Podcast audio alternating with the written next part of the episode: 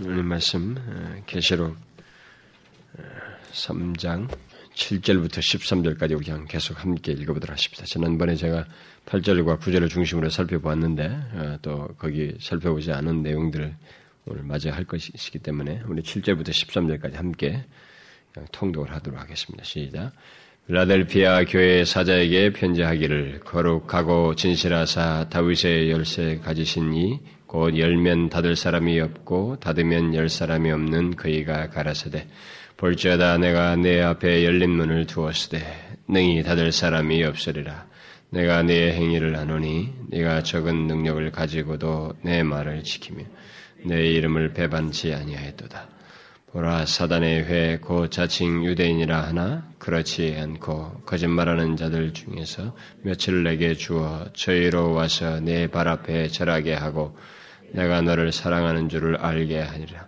네가 나의 인내의 말씀을 지켰은즉 내가 또한 너를 지키어 시험의 때를 면하게 하리라. 이는 장차 온 세상에 임하여 땅에 거하는 자들을 시험할 때라. 내가 속히 말하니 네가 가진 것을 굳게 잡아 아무나 내 멸류관을 빼앗지 못하게 하라. 이기는 자는 내 하나님 성전의 기둥이 되게 하리니 그가 결코 다시 나가지 아니하리라.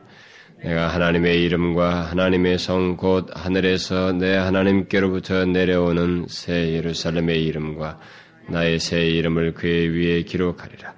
귀 있는 자는 성령이 교회들에게 하시는 말씀을 들을지어다. 우리가 지난번에는 그 8절과 9절을 그 중심으로 해가지고 음, 일반적으로 성경이 말하는 그두 어, 가지 문이죠. 두 가지 문. 예.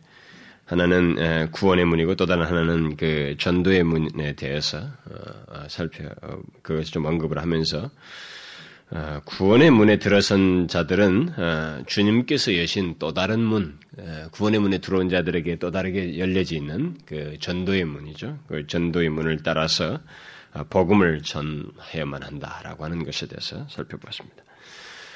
특히 우리가 지난 시간에 그 조금 언급을 했습니다만 그 전도의 문을 여시는 분은 오늘 본문에서도 그 7절에서 나옵니다만 열면 거룩하고 진실하사 다윗의 열쇠를 가지신 분, 열면 닫을 사람이 없고 닫으면 열 사람이 없는 바로 예수 그리스도이시다라고 하는 것에 대해서 언급을 했는데 오늘은 이 부분을 조금 더 제가 아, 강조를 하려고 합니다. 이것과 함께 그 어, 뒤이어서 어, 권면과 약속하신 그 말씀을 덧붙이려고 합니다.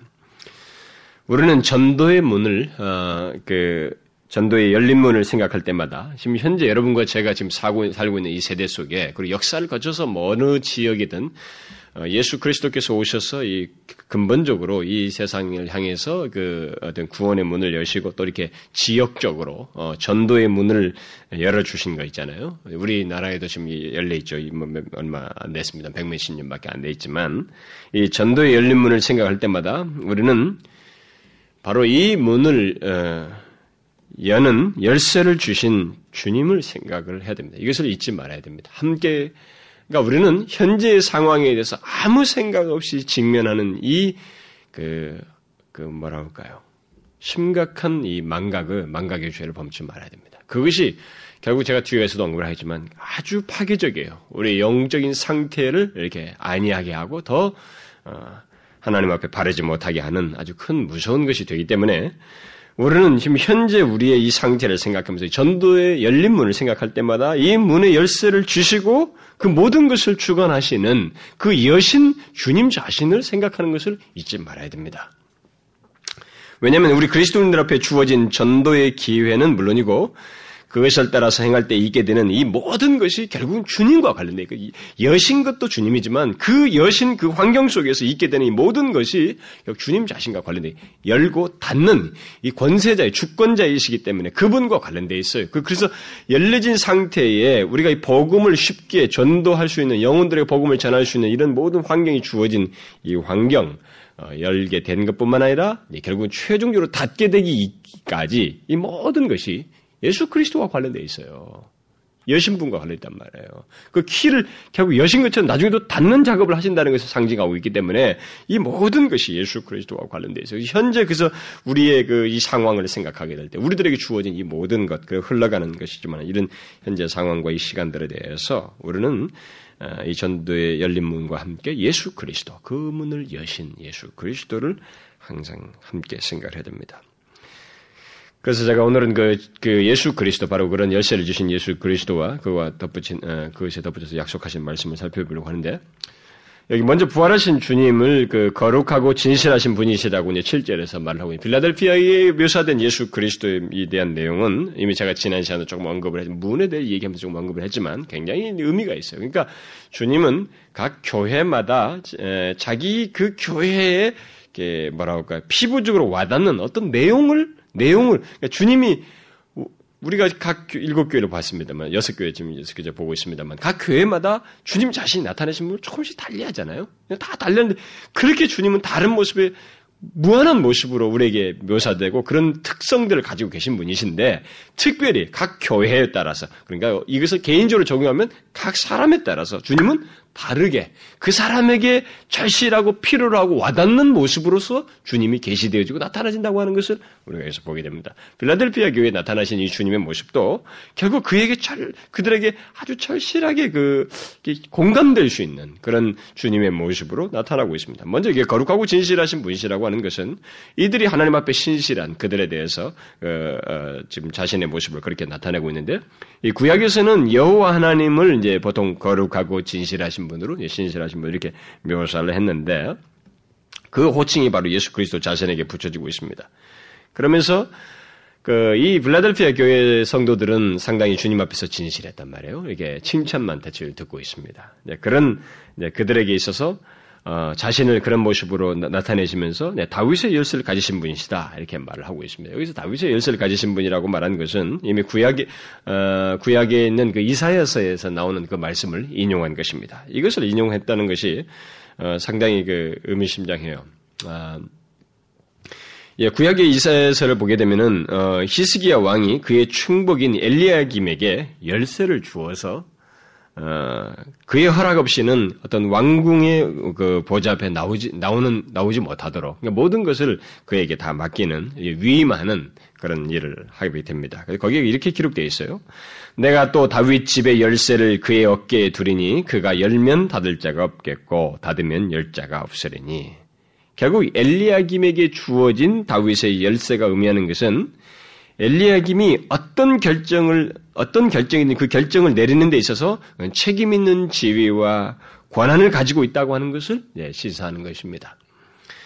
그런 예, 그런 상징적인 그 예표적인 내용이 그 앞에 있었는데 그것을 예수 그리스도께서 그리스도에게 해당되는 그 이름으로 그대로 인용을 하고 있습니다. 예수 그리스도가 바로 그러신 특성을 가지고 있다.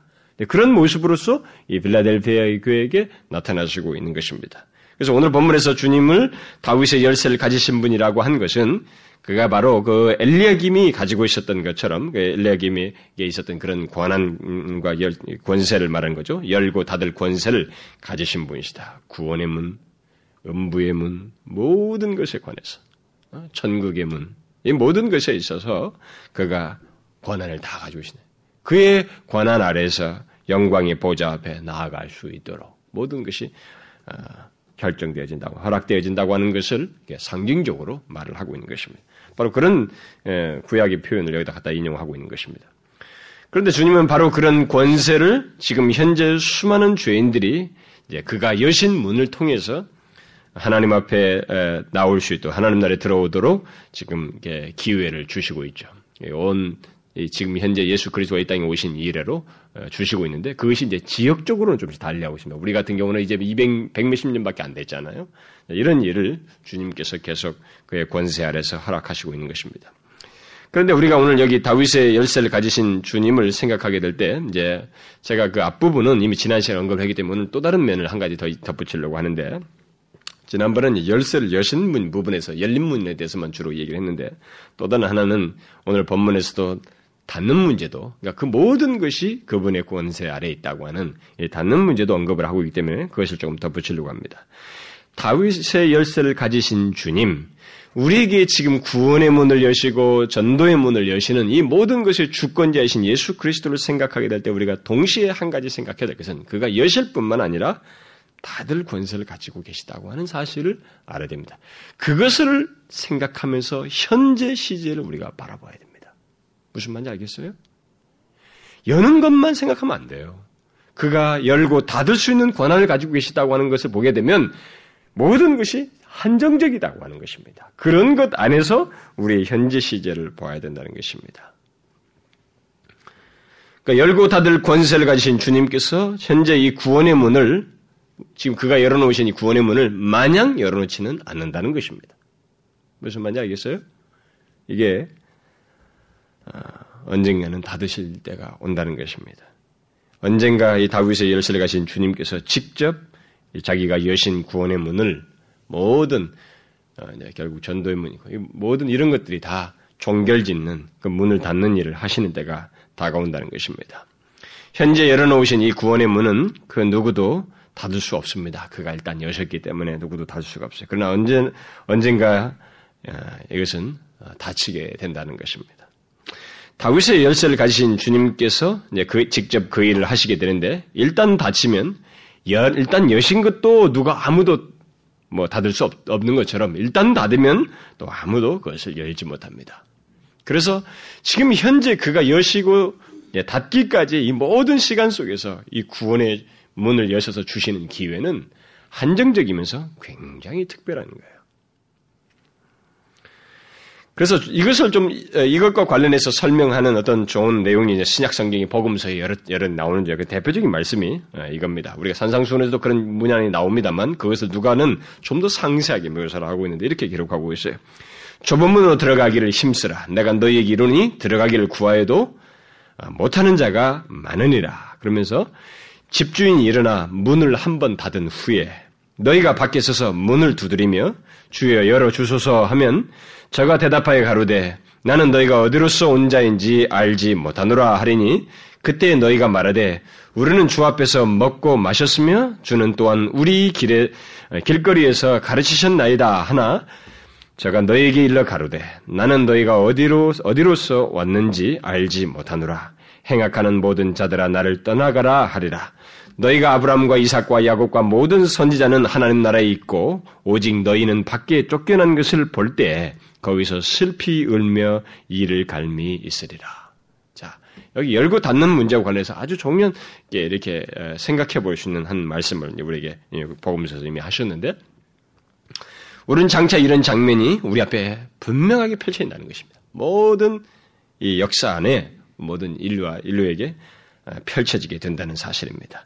주님께서 그동안 열어놓으셨던 문이 닫히게 되고 그때 사람들이 이 닫힌 문을 통해서 당황하게 된다는 것입니다. 당황해서 특별히 그 중에는 어떤 사람들이 어, 이 열어달라고 하는 사람들이 있다는 것이죠. 열어달라고 하면서 닫힌 문을 향하여서 어, 이게 자기들에게는 믿겨지지 않는 자기를 향해서 닫혀졌다는 것에서 불만스럽게 생각하면서 간청하는 사람들이 있을 것이다. 라고 하는 것을 주님께서 말씀하시고 있습니다. 그러나 그 닫힌 문은 일단 누구도 못 엽니다. 이 모든 예화들은, 비유들은 일단 닫히면 다 끝이라고 하는 내용들 다 가지고 있습니다. 닫히면 끝이에요. 아무도 열지 못합니다. 오늘 본문에 말하는 주님, 이 필라델피아 교회에 묘사된 주님의 모습을 그대로 반영하는 것입니다. 닫히면 모든 것이 끝입니다. 구원의 문을 어, 어, 닫으시고 나서 주님은 그 밖에서 열어달라고 하는 그 사람들을 향해서 한 가지만을 얘기하신다는 거죠. 더 이상 열 수가 없고 단지 판단만을 하신다.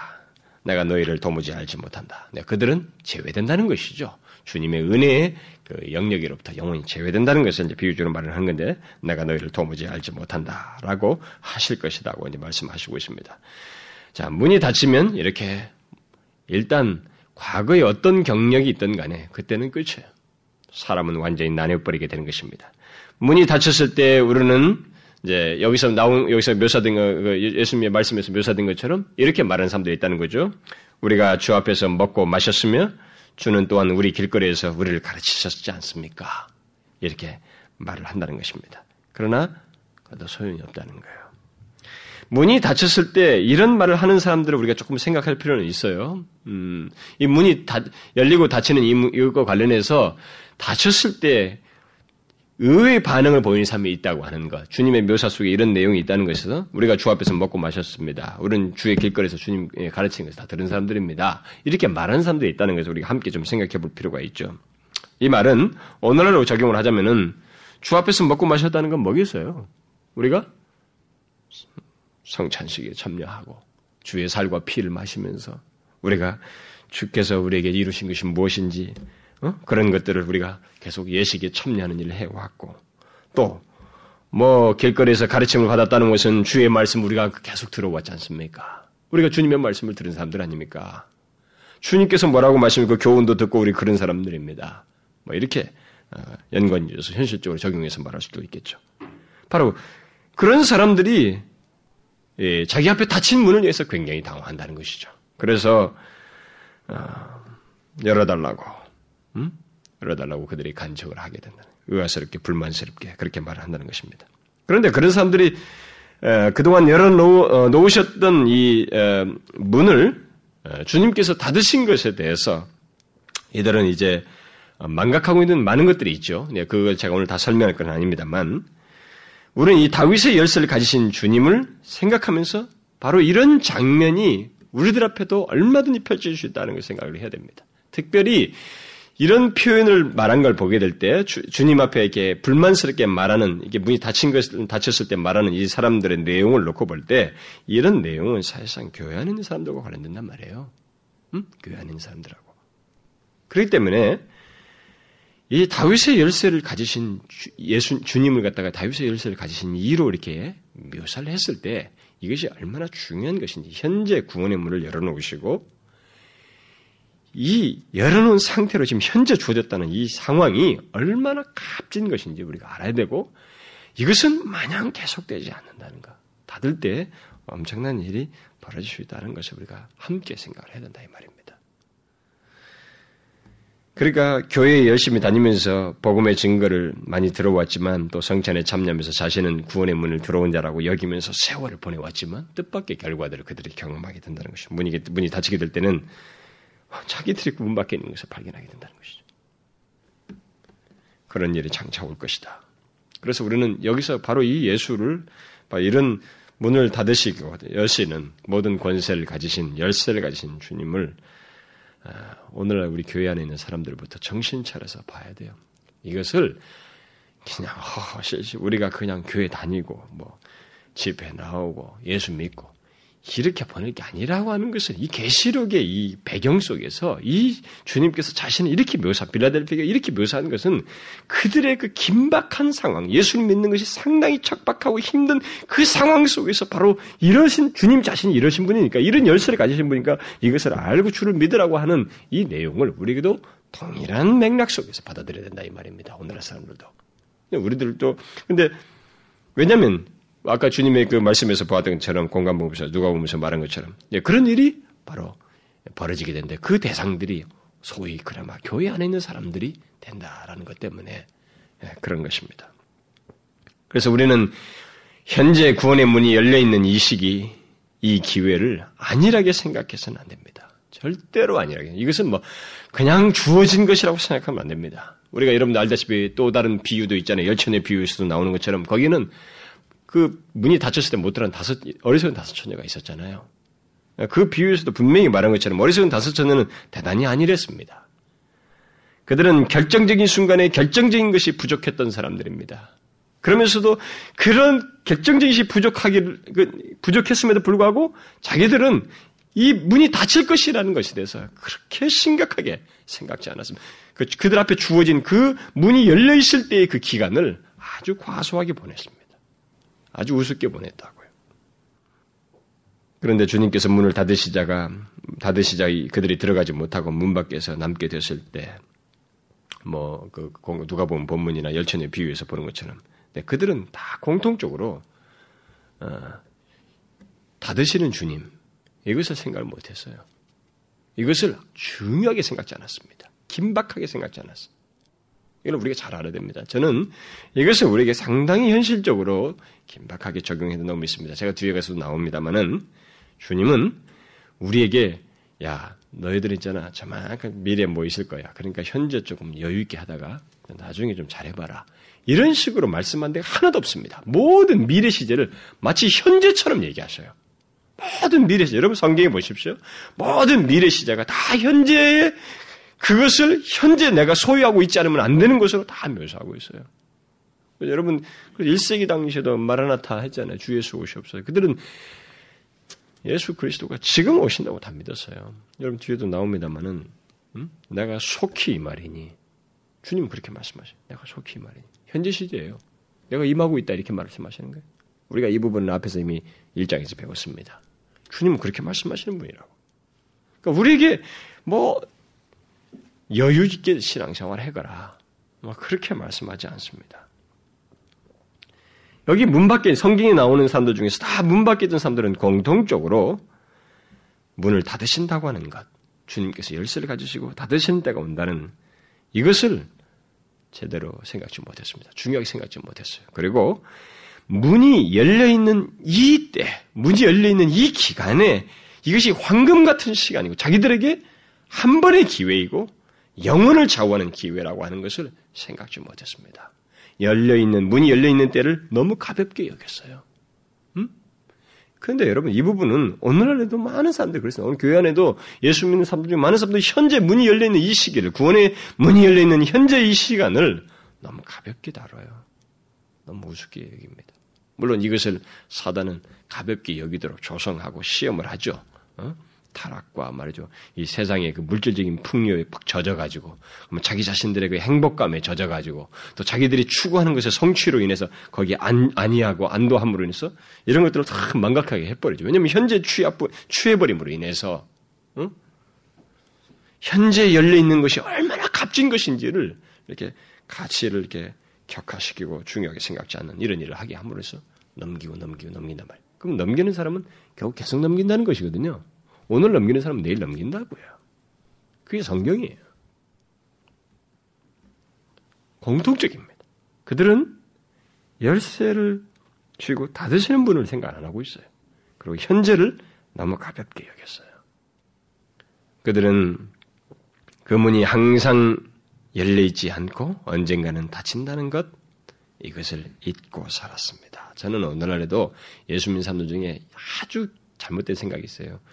주님께서 재림하시고 무슨 뭐 문을 닫으신다, 무슨 심판을 하신다. 이것은 지금 몇 년이냐? 2000년 지났어. 한참 뒤에 있을 거야. 이것에 대해서 현재적 긴장감을 아무도 안 갖는다는 것입니다. 오늘날, 오늘날에도 예수 믿는 사람 중에서 대부분이 그렇습니다. 제가 볼 때는. 그것은 주님이 말씀하시는 이 모든 말씀을 말씀, 말씀하시면서 주님께서 우리에게 이렇게 의도하시는 시제하고 달라요. 우리들이 그것을 제대로 생각을 안 하는 것입니다. 주에 가서 제가 또 뭐 언급을 할지 모르겠습니다만은 하나님은 구원의 문을 닫는 시, 닫는 것에 대해서 두 가지로 말해요. 제가 이 마태복음 24장 25장 설교를 호주에서 말하면서도 그 얘기를 했는데 두 가지입니다. 구원의 문이 닫히는 것은 하나는 우리가 죽으면서 닫혀요. 응? 또 다른 하나는 주님께서 진짜 모든 것을 끝내버리면서 닫으시면서 심판을 하면서 모든 것을 닫으심으로써 실제로 다치죠. 그러나 중요한 것은 뭐냐면 그렇게 해서 다치지만은 내가 죽으면서 다칠 수 있는 거예요. 근데 죽음을 누가 예견합니까? 내일 죽을 수 있는 거라고. 인간은. 그래서 성경은 우리에게 있어서 하나님을 향한 이, 이 문제에 있어서, 어? 우리에게 열린 구원의 문에 있어서 항상 현재 시제로 얘기하셔요. 현재. 기회가 마냥 주어져 있지 않다는 것입니다. 마냥 주어지지 않다는 거예요. 우리가 어리석은 다섯 자녀들도 보는 것처럼 그들이 문이 닫힐 것을 미리 생각하고 예비하지 않았어요. 전혀 예비하지 않았습니다. 그들은 예수 그리스도의 십, 오늘날로 뭐 우리가 뭐 이 구원의 문이 닫힌 것과 관련해서 생각해 보자면은 예수 그리스도의 십자가 앞에 자신들을 내어놓고 그 길을 따라서 나아가는 삶을 현재 안 갖는 거예요.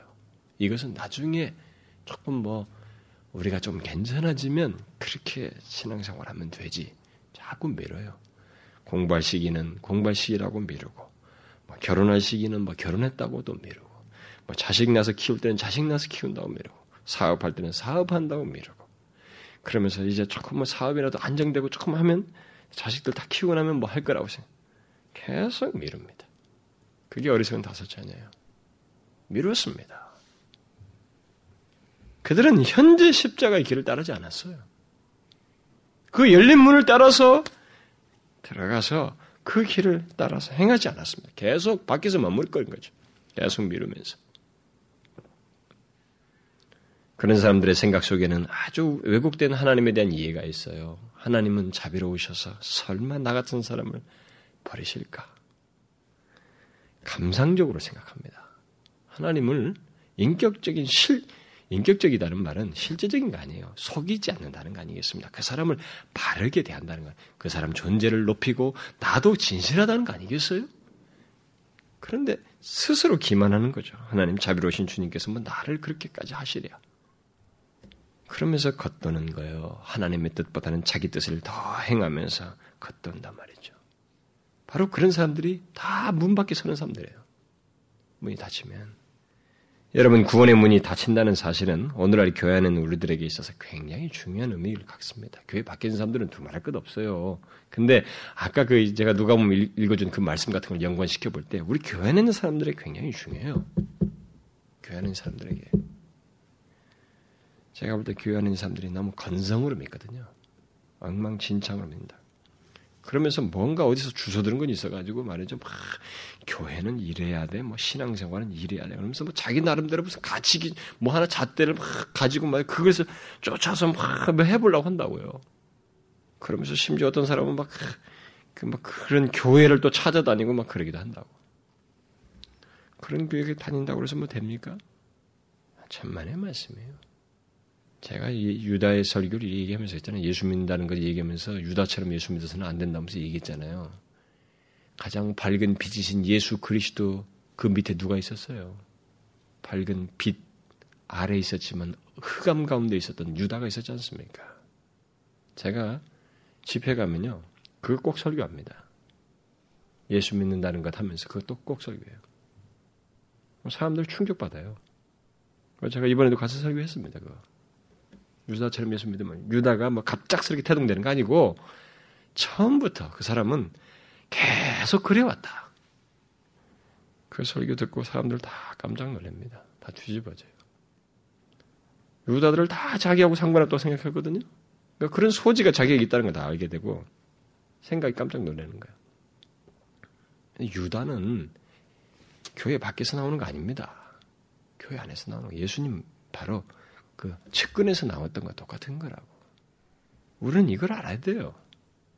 문 밖에서 쫓겨나면서도 쫓겨나면서도 나름대로의 자기 소리를 내면서 나는 이랬는데 왜 이런 사람들에게 문이 닫히냐고 주관 있게 말하는 사람들이 다 누구예요? 그나마 교회 안에서 신앙생활 했던 사람들 아닙니까? 우리는 이걸 알아야 돼요. 교회 안에 있는 사람들이 이걸 알아야 됩니다. 중요하게 생각을 해야 돼요. 우리는 구원의 문이 열려 있는 이 기회 때 확실히 내가 구원의 문, 그 좁은 구원의 문으로 들어간 자인지를 분명히 확인해야 됩니다. 분명히 확인해야 돼요. 그것은 바로 예수 그리스도의 십자가 안에서 있게 된 그 모든 구원의 비밀을 알고 그것이 자기 자신과 관련되어 있는 것을 믿고 그 십자가의 길로 나아가는 모습이 현재 자격이 있는지를 봐야 돼요. 지금 자신에게 그런 모습이 없으면서 뭐 나중에 조금 있으면 되겠지. 조금만 이것만 지나면 이것만 지나면 없어요. 제가 제 인간적인 생각이지만 저 제 개인이 아, 조금만 지나면 내 운동해야지. 뭐가 조금만 운동해야지. 저 운동 못 하고 삽니다. 호주 가면 이제 운동해야지. 영국 가면 운동해야지. 그렇게 좋은 푸른 풀밭에 뭐 잔디가 옆에 널리고 말이죠. 그렇게 좋은 환경에 있어도 안 해고 살았어요. 시, 시간이 없다는 생각이 그냥 낑낑대기만 했지 못하고 살았습니다. 그러니까 그러면서도 1년도 안 되는데, 아, 이것만 지나면 조금 만 할 수 있겠지. 아, 여름 집회만 끝나면 그때는 조금 쉴 수 있겠지. 그 생각을 하는데 한 번도 그런 여유를 못 갖습니다. 우리는 뒤에 가면 뭐가 있을 거라고 자꾸 생각해서 미뤄요. 그런 날이 다가오지 않습니다. 무슨 말인지 알겠어요? 이게 우리들의 신앙의 세계도 마찬가지예요. 자꾸 미루는 거예요. 다음 주부터 우리가 새벽기도 열심히 하겠습니다. 오늘 안 하는 사람은 다음 주부터 하겠다는 사람은 믿지도 못해. 믿지도 않아요. 하는 것도 못 받고. 뭐 다음에 가서 또 이것을 뭐 해보겠습니다. 다 거짓말이라고. 여러분 우리가 잘 알아야 돼요. 자기 자신이 지금 십자가의 길을 가고 있는가? 구원의 좁은 문에 들어온 사람으로서 그 좁은 길을 계속 가고 있는 사람인가? 그 좁은 길이라는 게 뭐겠어요? 십자가의 길이라고요. 가고 있는 거 자기 자신에게 물어서 확인해야 된다고요. 왜냐하면 이 기회라고 하는 시간이 마냥 있는 것이 아니니까 닫는다고 여신분께서 닫으신다 이 말이에요. 우리는 이것을 알고 자기 자신의 현재를 살펴야 됩니다. 그 다음에 우리는 여기서 한 걸음 더 나가서 주님께서 구원의 문만이 아니라 그 문에 들어간 자들 앞에 열어놓으신 전도의 문에 대해서도 똑같은 맥락에서 생각해 봐야 됩니다. 전도의 문도 주님께서 여셨어요. 우리 이 한국 땅에 주님께서 열어주시고 뭐 세계 곳곳마다 열어주셨잖아요. 우리나라 땅에도 열어주셨습니다. 열어주셨다고 하는 말은 우리에게 지금 현재 열어주신 상황이라는 것은 기회를 지금 주고 있다는 것입니다. 그 말은 이것도 언젠가는 아, 닫으실 수 있다 이 말이에요. 얼마든지 그럴 수 있다. 우리가 알 수 없는 판단이지만 하나님께서는 그러실 수 있다는 것서 현재를 상당히 기회 시간으로 전도의 문을 여신 이 상황을 굉장히 기회 시간으로 우리가 생각해야 된다 이 말입니다. 여러분들 잘 알다시피 바울을 잘 보면은 바울은 복음을 열심히 전한 사람입니다. 막, 막 하나님을 너무나도 잘 주님의 뜻에 합당하게 살려고 했던 사람이고 기도하면서 충만했던 사람이에요. 그래서 복음을 열심히 전하려고 했던 사람입니다. 그런데도 그게 자기 마음대로 안 됐다고요. 감옥에 갇혔잖아요. 그래 누가 문 열었어요? 감옥문? 바울을? 바울과 신라가 갇혔을 때 누가 문 열었어요? 하나님이 열어줬잖아요. 계속 할 수 있도록 결국은 네가 여기서도 계속 할 수 있고 그 다음 지역으로 가서도 계속 할 수 있는 그 순간순간을 다 여시는 분이 누구냐? 주님이었습니다. 이걸 우리가 알아야 됩니다. 모든 기회를 주시고 그 문을 여신 자가 하나님이에요. 전도의 문을 열고 닫으시는 분이 주님이시라고 하는 생각을 우리는 항상 생각했는데 내가 이게 내가 이렇게 하면 되지 이게 우리들이 너무 아, 좀 이게 값싼 그런 이론들을 가지고 있는 신앙이 배제된 기술들만 가지고 있다는 것이죠. 내가 이렇게 하면 될 거야. 데려올 수는 있겠죠. 어떻게든 꼬드기에서라도 데려오면 데려오게 수 있겠죠. 그러나 진정한 역사가 왜 안 일어나냐면 그들은 그런 문제에 있어서 여시는 분이 주님이시라는 것에 대한 신앙을 안 갖는 거예요. 믿음을 안 갖는 거라고. 우리들이. 전도의 문제에 있어서. 그러니까 우리들의 방법을 자꾸 우리는 의지하긴다, 의지하려고 한단 말이죠. 그러나 우리는 우리의 방법을 의지하기보다는 전도의 문 여시는 열쇠를 가지신 주님을 먼저 기억하고 의지해야 된다. 이것은 전도하는 자요, 선교하는 자요, 모든 영혼들을 향하는 자들이 아주 근본적으로 생각해 가지고 있어야 할 태도입니다. 그저 내가 자기 능력으로 다 해보려고 이렇게 막 자기 능력으로 다 해보려다가 서둘러서 일을 그르치는 네, 그런 일을 하지만 그렇지 그렇게 해보놓고는 아, 뭐 전도해보니까 이렇게 어떻다 그 노하우를 얘기했는데 성경적이지가 않아요. 온통 쓸데없는 이론들만 다 이렇게 하니까 안 되고 저렇게 안 된다. 자기 경험 속에서 안 되는 것들만 얘기, 얘기 한다고. 거기에 문을 여시는 주님의 능력, 그분에 대한 신뢰, 이런 것은 배제됐다고. 우리는 이것을 자꾸 오지 않는 거예요. 이게 우리가 이 시대에서 망각하고 있는 사실이라고. 우리는 주님께서 문을 여시는 것이 무엇보다도 중요하다는 사실을 알아야 됩니다. 근데 감사하게도 우리의 보편적인 현실은 주님께서 전도의 문을 활짝 여신 그런 현실을 지금 현재 우리가 가지고 있습니다. 그렇죠? 우리는 굉장히 정말로 복된 순간을 갖고 지, 지나고 있는 것입니다. 저와 여러분은 주님께서 문을 닫지 않고 지금 현재 우리 우리에게 지금 아직까지 이 기회를 주시고 있는 이런 현실 속에 우리가 있잖아요. 뭐 이게 뭐 한 200년 전만 해도 뭐 우리 조상들은 꿈도 못 꾼 현실이에요. 그렇죠? 저와 여러분에게만 전 우리 조선민 이, 우리 한민족의 전 역사를 놓고 보면 얼마 안 된다고요. 전 역사. 현재 딱 200년도 안 되는 짧은 기간에 우리에게 주신 기회라고요. 특별한 시간을 우리가 지금 지나고 있는 것입니다. 그것은 주님께서 열어주신 거예요. 열어놓으신 이 기회 문을 통해서 우리는 통과해야 되는 것입니다. 이 문을 따라서 복음을 전해야 된다 이 말입니다. 주님은 빌라델피아 교회를 비롯해서 모든 그리스도인들에게 구원의 문이 음, 열린 그 바로 그 시기에 특히 우리 앞에 열어놓은 그 전도의 문을 따라서 행할 것을 분명하게 여기서 권면하고 있습니다. 그것은 어, 빌라델피아에게도 어렵거든요. 고난이 있다고. 그런데도 가라는 거죠. 멈추지 말라는 거예요. 그러니까 영국이나 이런 나라들은 이미 다 전도해보고 전도의 문이 크게 열린 나라 아니겠어요? 이전부터 오래, 오래전부터 아주 해봤잖아요. 근데 이제는 사람들 잘 안 합니다. 복음적인 사람들만 감히 그런 일을 하지 거의 그런 이런 거 안 합니다. 전도 안 한다고. 그러니까 그들은 주께서 열어놓으신 이 문을 자기들이 그 기회를 놓치고 있어요. 그러니까 지금 영국에서 가장 급성장하는 종교는 모슬렘입니다. 기독교가 아니에요.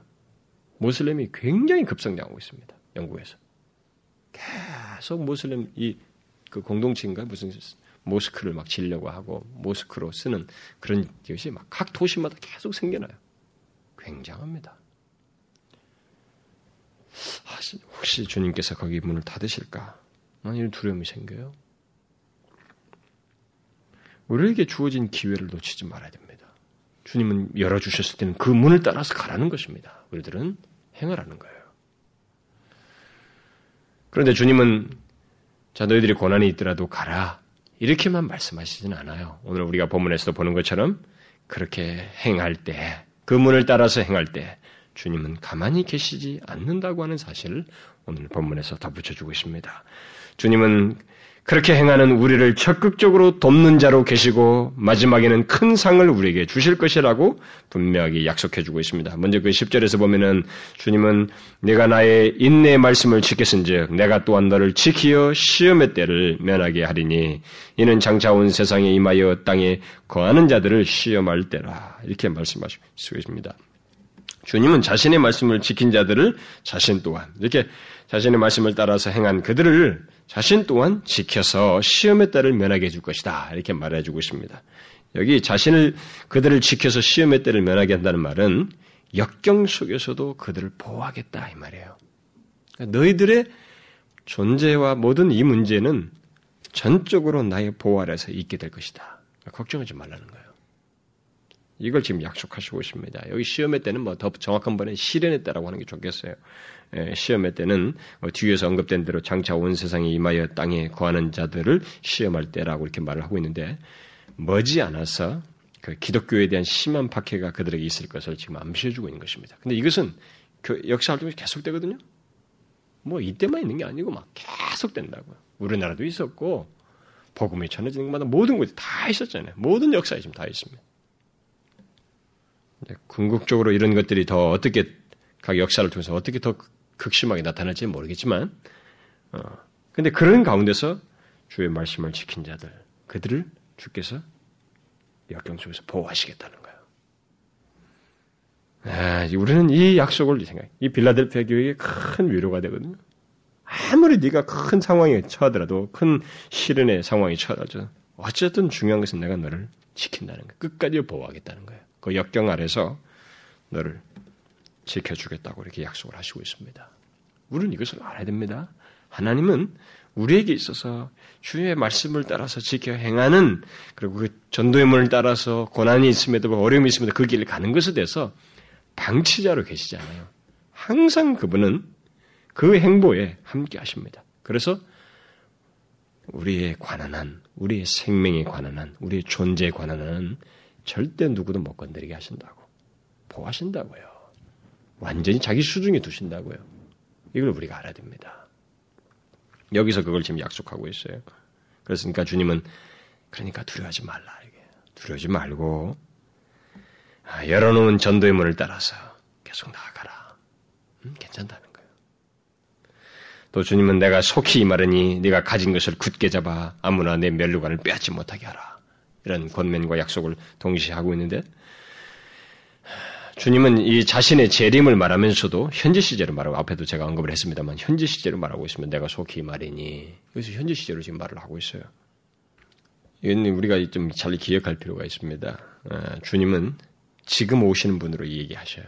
항상 우리에게 있어서는 아이 뭐 그래도 주님은 2000년 걸리고 뭐 걸리고 이게 세월을 우리 계산하는데 주님은 모든 세대를 향해서 지금 오신 분으로 이렇게 말씀하셔요.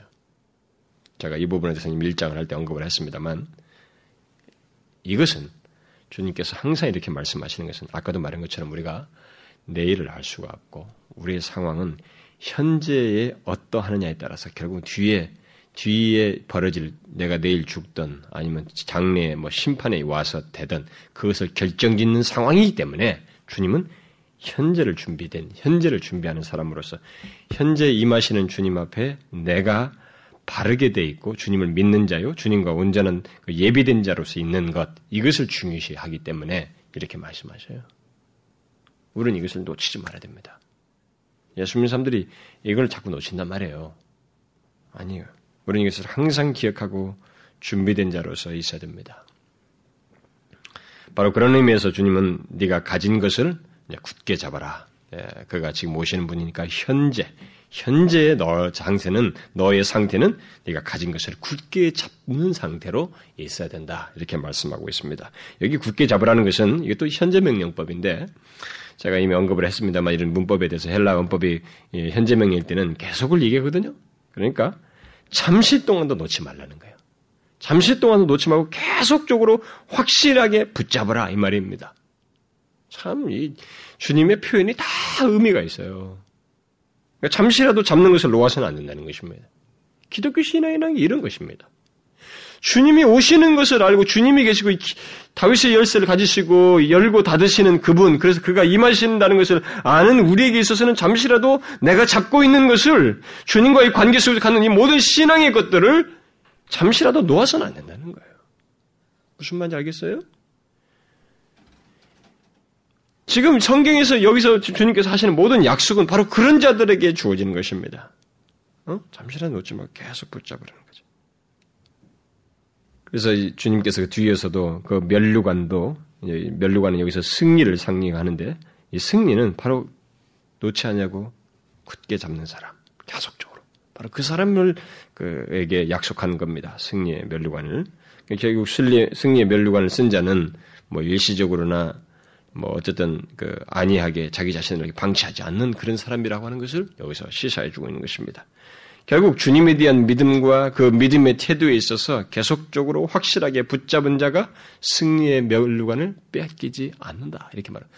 승리의 멸류관을 준다. 이렇게 가질 것이다. 이렇게 말하면 되는데 빼앗기지 않는다는 표현을 쓴 것을 우리가 잘 유념할 필요가 있어요.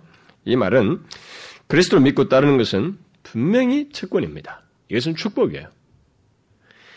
현재 이 세상에서 자기가 장래가 영원한 생명이 자기 존, 영원한 삶이 어떻게 될지를 모르는 이, 이, 이, 세상 속에서 우리가 그것을 알고 영원한 생명을 주시는 주관자이신 주님을 알고 믿고 따른다고 하는 것은 그 사람에게 있어서는 뭐 자기는 그걸 특권으로 여기지 않는지 모르겠습니다만은 이것은 전 우주를 놓고 볼 때 하나님 입장에서 볼 때는 천금보다도 천 우주보다도 더 귀한 특권을 이 사람이 소유한 거예요. 결국 그리스도를 믿고 따르고 있다는 것은 그런 최상의 특권을 가지고 있는 것입니다. 그러나 이 특권은 자기 임무를 충실하지 못한 자에게는 취소될 수도 있고 다른 사람들에게 넘어갈 수도 있는 거예요. 이 특권이 자기에게 주어진 이 복된 특권이 바로 그런 의미에서 너의 멸류관을 빼앗기지 못하게 하라 이렇게 말하고 있는 것입니다. 그러니까 멸류관을 빼앗기지 못하게 하려면 또는 승리의 멸류관을 쓰려면 결국 우리는 계속적으로 확고하게 붙잡아야 된다는 것입니다. 주님을 향해서 지금 현재 가지고 있는 신앙과 주님에 대한 믿음과 주님을 향해서 나아가는 신앙의 태도와 이 모든 나아가는 방향에 있어서 그 좁은 길을 가는 것에서 계속적으로 확고하게 가고 있어야 된다. 붙잡아야 된다. 이렇게 말을 하고 있는 것입니다. 저는 예수 믿는 것에 대해서 오늘날 이 세대 사람들이 메시지를 전하는 목사들로부터 해가지고 성경을 쓰는 사람들이며 글을 쓰는 사람들이며 기독교 영향을 미치는 사람들이 너무 기독교를 감미롭게 너무 감미롭게 인위적으로 말하는 것에서 저는 좀 역겨워요. 그렇다고 해서 뭐 인위적으로 막 기독교를 신앙이 마치 어렵다고 말해줘 이게 고난스럽게 말이지 무거운 듯이 이렇게 말하는 것도 그것도 아주 잘못됐어요. 어, 그것도 아주 예, 또 이게 뭐 청교도를 좋아한다 뭐 하는 사람들은 또 그런 식으로 또 왜곡하는 사람들이 있다고. 예, 그것도 잘못됐어요.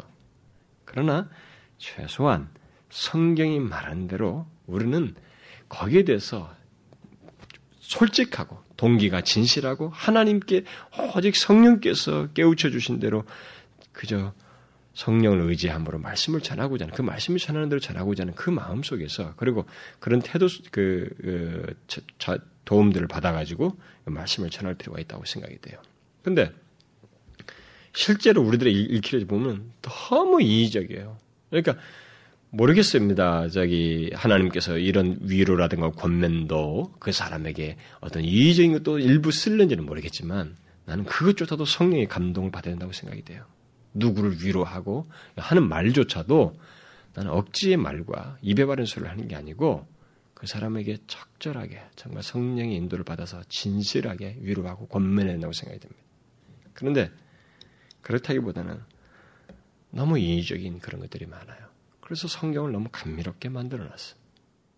그러다 보니까 오늘 본문 같은 이런 내용에 대해서는 이렇게 우리가 신앙생활을 하는 데 있어서 가장 주님께서 하시는 빌라델피아 교회의 아주 평범한 얘기지만 너희들이 너 자신의 그 멸류관을 갖기 뺏기지 않기 위해서는 굳게 잡아야 된다.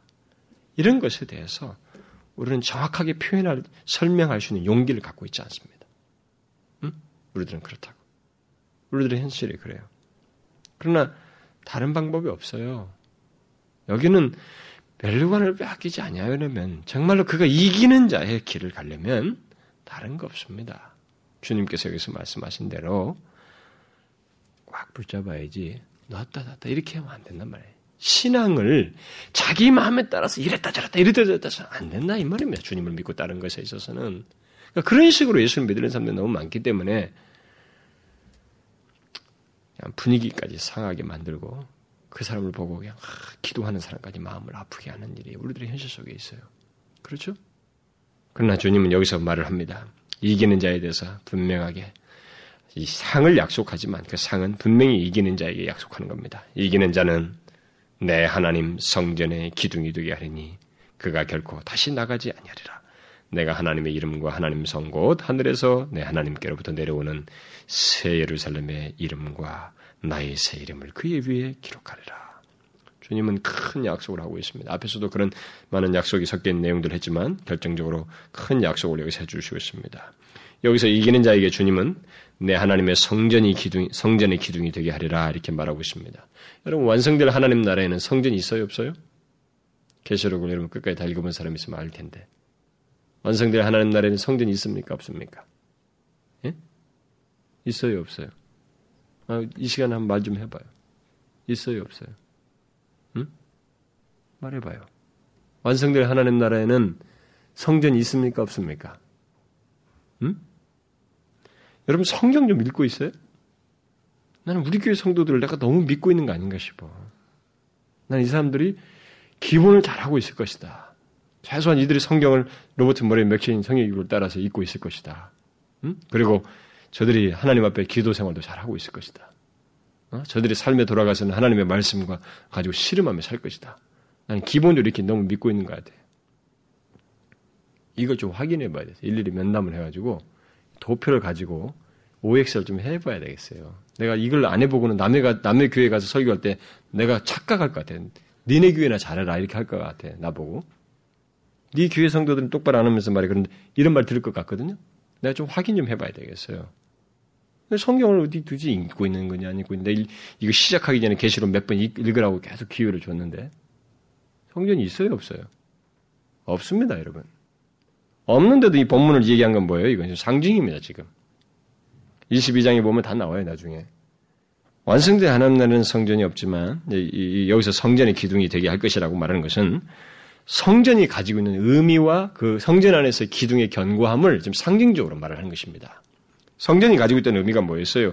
하나님께서 그의 백성들과 특 별한 관계를 맺고 그들 가운데 임하여서 계시고 머무시고 함께 하신다는 것 아니었습니까? 그래서 상징했잖아요. 바로 그런 의미고 또 성전의 그 기둥이 뭐예요? 무너지지 않는 영구적인 기둥으로 의미했던 것을 지금 얘기하는 것입니다. 그래서 하나님 여기서 지금 말하는 것은 의미하는 것은 하나님과 성도들과의 관계가 그렇게 가깝게 된 가깝고 또 영원히 계속될 것이라고 하는 것을 말해주고 있습니다. 이기는 자는 하나님과 그의 관계가 그렇게 친밀하고 항상 그 안에 거하는 자의 그 거하시는 분으로서 영원히 그 친밀한 관계를 계속할 것이라고 하는 것을 약속해주고 있습니다. 이들의 고난받는 현실 속에서 예수를 믿고 있습니다. 근데 그들을 향해서 주님께서 이런 약속하는 거예요.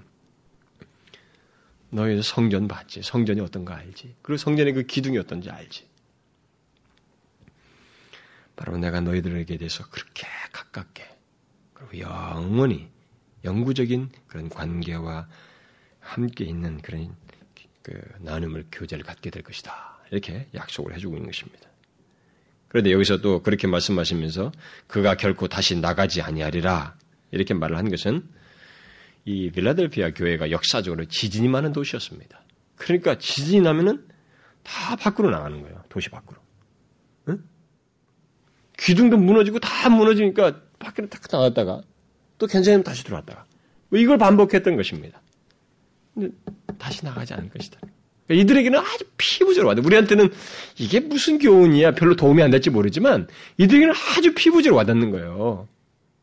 조금 살만하면 탁 되고 그런데 그런 걸 탁 잘리고 탁 잘리고 그랬던 것을 우리가 현실에서 경험했는데 너 그렇게 경험했었지 너 그거 없게 해줄게 절대 그런 거 없을 거야 이제 이렇게 말한 것 같은 거거든요. 우리가 생활 속에서 막 조금 될 것 같은데 팍 꺾이고 팍 꺾였던 아, 정말 너무 괴롭다라고 한 그 문제인데 그걸 주님께서 내가 너 그것을 전혀 문제가 없게 할 거야. 이렇게 말씀하는 것 같아요. 이들에게는 굉장히 피부적으로 와닿는 내용입니다. 그걸 지금 약속하시고 있어요. 그러니까 그들에게 있어서는 큰 희망이 되는 주님 안에서 갖는 그 약속이 너무나 현실적으로 피부로 와닿는 큰 어, 약속으로 지금 듣고 있는 것입니다. 어, 그에다가 이제 그 오늘 본문에서는 세 가지 어, 새로운 이름을 덧붙여서 약속을 해주고 있습니다. 여기 보니까 세 가지 이름이 나오는데 세 가지 이름을 그들에게 기록해 줄 것이라고 말하고 있는데 성부와 성자와 새 예루살렘의 이름을 그들에게 기록해 줄 것이다 이렇게 말하고 있습니다. 이것이 의미하는 것은 뭐 이렇습니다. 먼저 그 하나님의 이름을 기록한다는 것은 이기는 자야말로 하나님께 속해 있다라는 것을 말하는 것이고 또 하나님의 성 곧 하늘에서 내 하나님께로부터 내려오는 새 예루살렘의 이름을 기록한다는 것은 이기는 자는 새 예루살렘에서 시민권을 갖는다는 것입니다. 그리고 나의 새 이름을 기록할 것이라는 말은 이기는 자는 예수 그리스도로 말미암아 구속받아 새로운 신분 상태를 갖게 된다라는 것을 말합니다. 이것은 모두가 여러분 우리가 이기는 자에게 약속한 모든 내용을 지금까지 쭉 언급을 했습니다만 이게 다 완성될 하나님 나라에서 갖는 어떤 특별한 그 위치와 상태와 축복들, 영생 뭐 이런 것들이에요. 근데 어떤 사람들은 그런 생각 갖고 있을지 모르겠어요. 저도 그런 생각을 했으니까. 저도 옛날에 성경일 때 아니 그 영생 말고 좀 마지막에 이기는 자에게 약속한 걸 좀 더 구체적인 뭐 없을까? 난 이렇게 자꾸 기대를 했습니다. 제가. 근데 이, 이런 말만으로도 설명되지 않은 모든 것을 포함하기 때문에 축약한 것입니다. 다. 각 교회를 향해서 준 약속이지만 그 약속의 모든 것을 너가 영원히 하나님께 속한 자로 있을 거야. 이거 하나만으로도 이제 이 사람이 영원토록 하나님과 함께 살면서 누리게 될 것이 무엇인지를 다 막나는 거야. 그런데도 뭐 두세 가지 첨가하긴 하는데 유사한 내용들이에요. 무슨 말인지 알겠어요? 하나님과 함께 한다는 것은 하나님의 것을 소유한다는 것입니다. 그렇죠? 모든 것을 같이 누린다는 거예요. 하나님께서 허락하시는 그 영역의 모든 것들에 대해서 제한을 받지 않는다는 것입니다. 그러니까 이것은 우리가 상상하고 아무리 상상의 날개를 넓히, 넓히 펴도 그것을 훨씬 능가하는 내용들이에요. 그러니까 단지 중요한 건 뭐냐면 그것이 얼마나 이 사람에게 실제적으로 와닿는 내용이냐라는 거예요. 그래서 주님은 각 교회에 맞게끔 얘기를 하시는 거예요. 어떤 사람에게 뭘 약속을 해도 피부적으로 와닿지 않으면 그것이 얼마나 귀한지를 모르잖아요. 근데 그것을 이 사람들에게는 피부적으로 와닿는 그런 내용들을 약속을 다 하는 것입니다. 그러니까 이 말씀을, 이 약속들을 들을 때 이들은 와, 정말 그렇게만 된다면 아, 그것이 얼마나 자기에게 복된 것인가라는 것을 절감하는 거죠. 그런데 중요한 것은 이런 약속들, 각, 모든 약속들이 다 있습니다만, 그런데 중요한 것은 어떤 사람이 이런 상들을 받고 여기에 약속하신 이 약속의 내용들을 얻게 되는가라는 거예요. 어떤 사람입니까? 이기는 자예요. 우리는 이것을 다시 한번 기억해야 됩니다. 성경에서 어떤 약속을 하시고 우리에게 무엇인가를 큰, 크고 영광스러운 것들을 말씀을 하실 때 이런 것들은 네 마음대로 이 세상을 살며 그리스도인답지도 않은 자들에게 한 게 아니고 그리스도인이에요. 그리고 그리스도인의 그 온전한 모습과 특성을 가진 자예요. 여기서는 이기는 자인 것입니다. 주님께서 여신 전도의 문을 따라서 행하며 주의 말씀을 지키며 주님에 대한 신앙과 바른 태도를 끝까지 굳게 잡으면서 하나님 앞에 나아가는 사람 좁은 길을 따라서 가는 그 사람에게 이 상을 약속하고 있습니다. 기독교 신앙을 한 번 구원받았으니까 끝이다라고 하면서 거기에 그 그리스도인에게 이기는 자의 삶이 있다는 것을 생각지 아니하고 그냥 자기 마음대로 자기 뜻대로 그냥 그리스도인이라는 것만 구원은 그냥 한 번 주어지면 끝이다라고 생각하고 자기 마음대로 살아가는 자는 이 본문에 해당되지 않습니다. 그건 스스로 기만하고 착각하고 있는 겁니다. 오늘 본문은 분명하게 특징 짓고 있습니다. 이기는 자에게 상을 주신다. 그래서 이것을 존 스토트 목사가 그 좀 설명을 하는데 이런 상을 얻을 사람을 다음과 같이 묘사를 하고 있어요. 이생에서 나그네가 되면 내세에서 기둥이 될 것입니다. 용감히 그 봉사의 문을 통해 이 봉사의 문은 뭐 전도의 문이나 다를 바 없습니다. 이 사람은 봉사의 문이라고 다른 사람들은 뭐 전도이라고 이렇게 많이 해석을 하는데 선교나 전도의 문으로 해석하는데 이 사람은 봉사의 문인데 거의 같은 맥락이에요.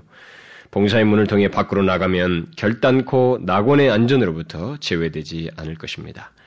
이 세상에서 그리스도를 위하여 우리의 이름이 없어지는 위험을 무릅쓰면 다음 세상에서 우리의 기둥 위에 세 가지 이름이 영원히 기록될 것입니다. 하나님의 이름, 새 예루살렘, 그리스도의 새 이름. 우리가 지금 이 땅에서 영주하는 도성을 갖지 않으면 새 예루살렘이 영광 가운데 우리의 거처가 될 것입니다. 들어오며 나가며 꼴을 찾으면서 양처럼 유리하는 것으로 만족하면 우리는 여호와의 집에서 영원히 거하게 될 것입니다. 이것이 열린 문을 통해서 용감히 나아가며 그리스도를 위하여 악의 세력에 대항하여 싸우며 전투에서 이기는 모든 자들 앞에 있는 기대입니다. 여러분 우리는 이기는 자가 아니면 여기서 말씀한 어떤 약속도 우리를 얻을 수가 없어요. 그리스도인은 다 이기는 자야만 합니다. 그게 참된 그리스도인이에요. 이기는 자의 모습이 없는 사람은 그리스도인이 아닙니다. 자기가 그리스도인이라고 해도 그것은 자기 스스로 규정하는 것이 성경이 말하는 그리스도인은 아닙니다. 주님께서 열어놓으신 전도의 문을 따라서 행하고 잠시도 자기가 붙잡은 것을 놓지 않냐고 끝까지 믿음을 굳게 지키면서 나아가는 그런 이기는 자. 바로 그의 그런 자에게 주님은 말로 다 할 수 없는 그 상들을 약속을 하시고 있습니다. 물론 그 과정에서 각종 시련과 환란이 있을 수 있습니다. 이런 길을 가는 데 있어서 어려움이 있을 수 있어요. 그러나 주님은 그걸 몰라라 하지 않습니다. 여기서 말하는 것처럼 주님은 여기서 우리가 환란을 겪는 것보다 더 중요한 것은 환란을 겪고 있는 우리를 주님이 아신다는 거예요. 이게 더 중요합니다. 빌라델피아 교회나 여기 모든 교회들이 마지막에 주님께서 주시는 그런 약속 속에서 그런 것들을 다 공감하는 것입니다. 1세기 성도들도 바울이나 모든 성도들이 다 그러기 환란 가운데 있으면서 고난 가운데 있고 핍박을 받는 상황에서도 그들이 항상 잊지 않았던 거예요. 그 옥에 갇히면서 찬양할, 찬송할 수 있었던 그 근거들은 다 그런 거였어요. 중요한 것은 창조주께서 자기들이 보았던 그 부활하신 주님께서 현재 자기가 감옥에 갇힌 이 상황을 아시고 있다는 사실이었어요. 그것이 그들로 하여금 굉장히 그 상황을 쉽게 적응할 수 있어요. 환란을 감당할 수 있었던 것입니다. 좋아요. 우리가 전도의 문을 따라서 행하는 것이 어려울 수 있습니다. 분명히 핍박과 반대와 모욕을 당할 수 있어요. 중요한 것은 그 상황을 주님께서 하신다는 것입니다. 그리고 우리가 그 상황에서 견디지 못하고 쓰러질 만큼 놔두진 않는다는 것입니다. 역경 아래서 어떻게 하신다고요? 그가 끝까지 보호하신다는 겁니다. 주님께서 분명히 약속하시고 있다고요. 그러면서 끝까지 이기는 자에게 주님은 그것으로 끝나지 않냐고 영원한 상을 약속하고 있어요. 여러분 이 사실을 우리가 잊지 말아야 됩니다. 우리가 이것을 기억하면서 현재 열어놓으신 이 전도의 문을 아주 귀하게 생각해야 됩니다. 현재 여러분들이 주어진 이 구원의 문, 그리고 전도의 문을 굉장히 귀하게 생각해야 됩니다. 그는 열어놓으셨거든요? 그 말은 다칠 때가 온다는 거예요. 여러분과 제가 굳이 재림까지 가지 않더라도 언제든지 하나님 앞에 부름을 받으면 그 문은 닫힌 것과 똑같은 것입니다. 이것을 알고 현재 이 엄청난 기회를 소중히 여겨야 됩니다. 그 어리석은 다섯처럼 행해서는 안 됩니다. 그리고 우리 앞에 열어주신 이 전도의 문을 가볍게 생각하면서 하지 않는 그런 자가 되어서는 안 된다 이 말입니다. 무슨 말인지 알겠어요? 우리 모든 우리 조상들, 우리나라의 조상들을 보십시오. 현재와 같은 복을 못 누렸습니다. 저는 가만히 생각해 봅니다. 교회 역사를 가만히 생각하면 교회 역사에서 복음이 전파된 역사를 다 선교 역사를 생각해 보면서 저는 어떻게 선교가 시작돼서 복음이 쉽게 접해질 수 있는 이 나라에 이 시기에 내가 태어났는가에 대해서 너무 의아스럽습니다. 너무너무 예, 이해할 수 없을 만큼 깊은 하나님의 어떤 섭리라고 볼 수 있겠습니다만 정말로 특별하게 여겨져요. 근데 오늘 본문에서 그걸 말해주고 있는 것입니다. 주님이 여셨어요. 그 여신 기회에 여러분과 저는 특별한 혜택을 받고 있는 것입니다. 우리 앞에 열어놓으신 전도인물을 따라서 우리는 나아가야 된다는 것입니다. 멈춰서는 안 돼요. 무슨 말인지 알겠죠? 이것을 굉장히 중요하게 생각해요. 눈을 좀 뜨셔야 됩니다. 우리들의 현재 상황을 그냥 우연하게 읽고 그냥 이렇게 있다가 끝나는 거 아니에요. 하나님이 주신 특별한 시간들입니다. 특별한 기회. 그가 열어서 일부러 주신 특별한 시간입니다. 이것을 기억하고 우리가 이 현재 상황을 보내야 됩니다. 그리고 전도의 문을 통과해야 돼. 아시겠죠? 기도하겠습니다. 이제 다윗의 열쇠를 가지시고 열면 닫을 사람이 없고 닫으면 열쇠가 없으신 그 주님께서 우리에게 구원의 문을 열어주시고 전도의 문을 열어주사 우리로 하여금 황금 같은 기회, 이 시간들을 보내게 해주셔서 감사합니다. 오 하나님, 현재 이 영광스러운 기회요, 값진 기회, 우리가 분명히 십자가의 길을 가고 있는지, 구원의 좁은 길을 따라서 가고 있는지, 우리가 분명히 확인하게 해주시고, 우리 앞에 열어주신 이 전도의 문을 따라서 지금도 우리를 찾고 속히 와서 우리를 도우라고 하는 많은 영혼들을 향하여 생명의 복음을 전하는 저희들이 되게 하여 주옵소서.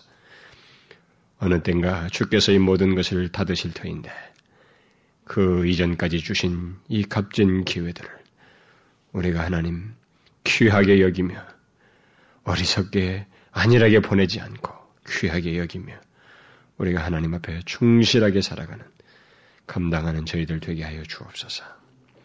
예수 그리스도의 이름으로 기도하옵나이다.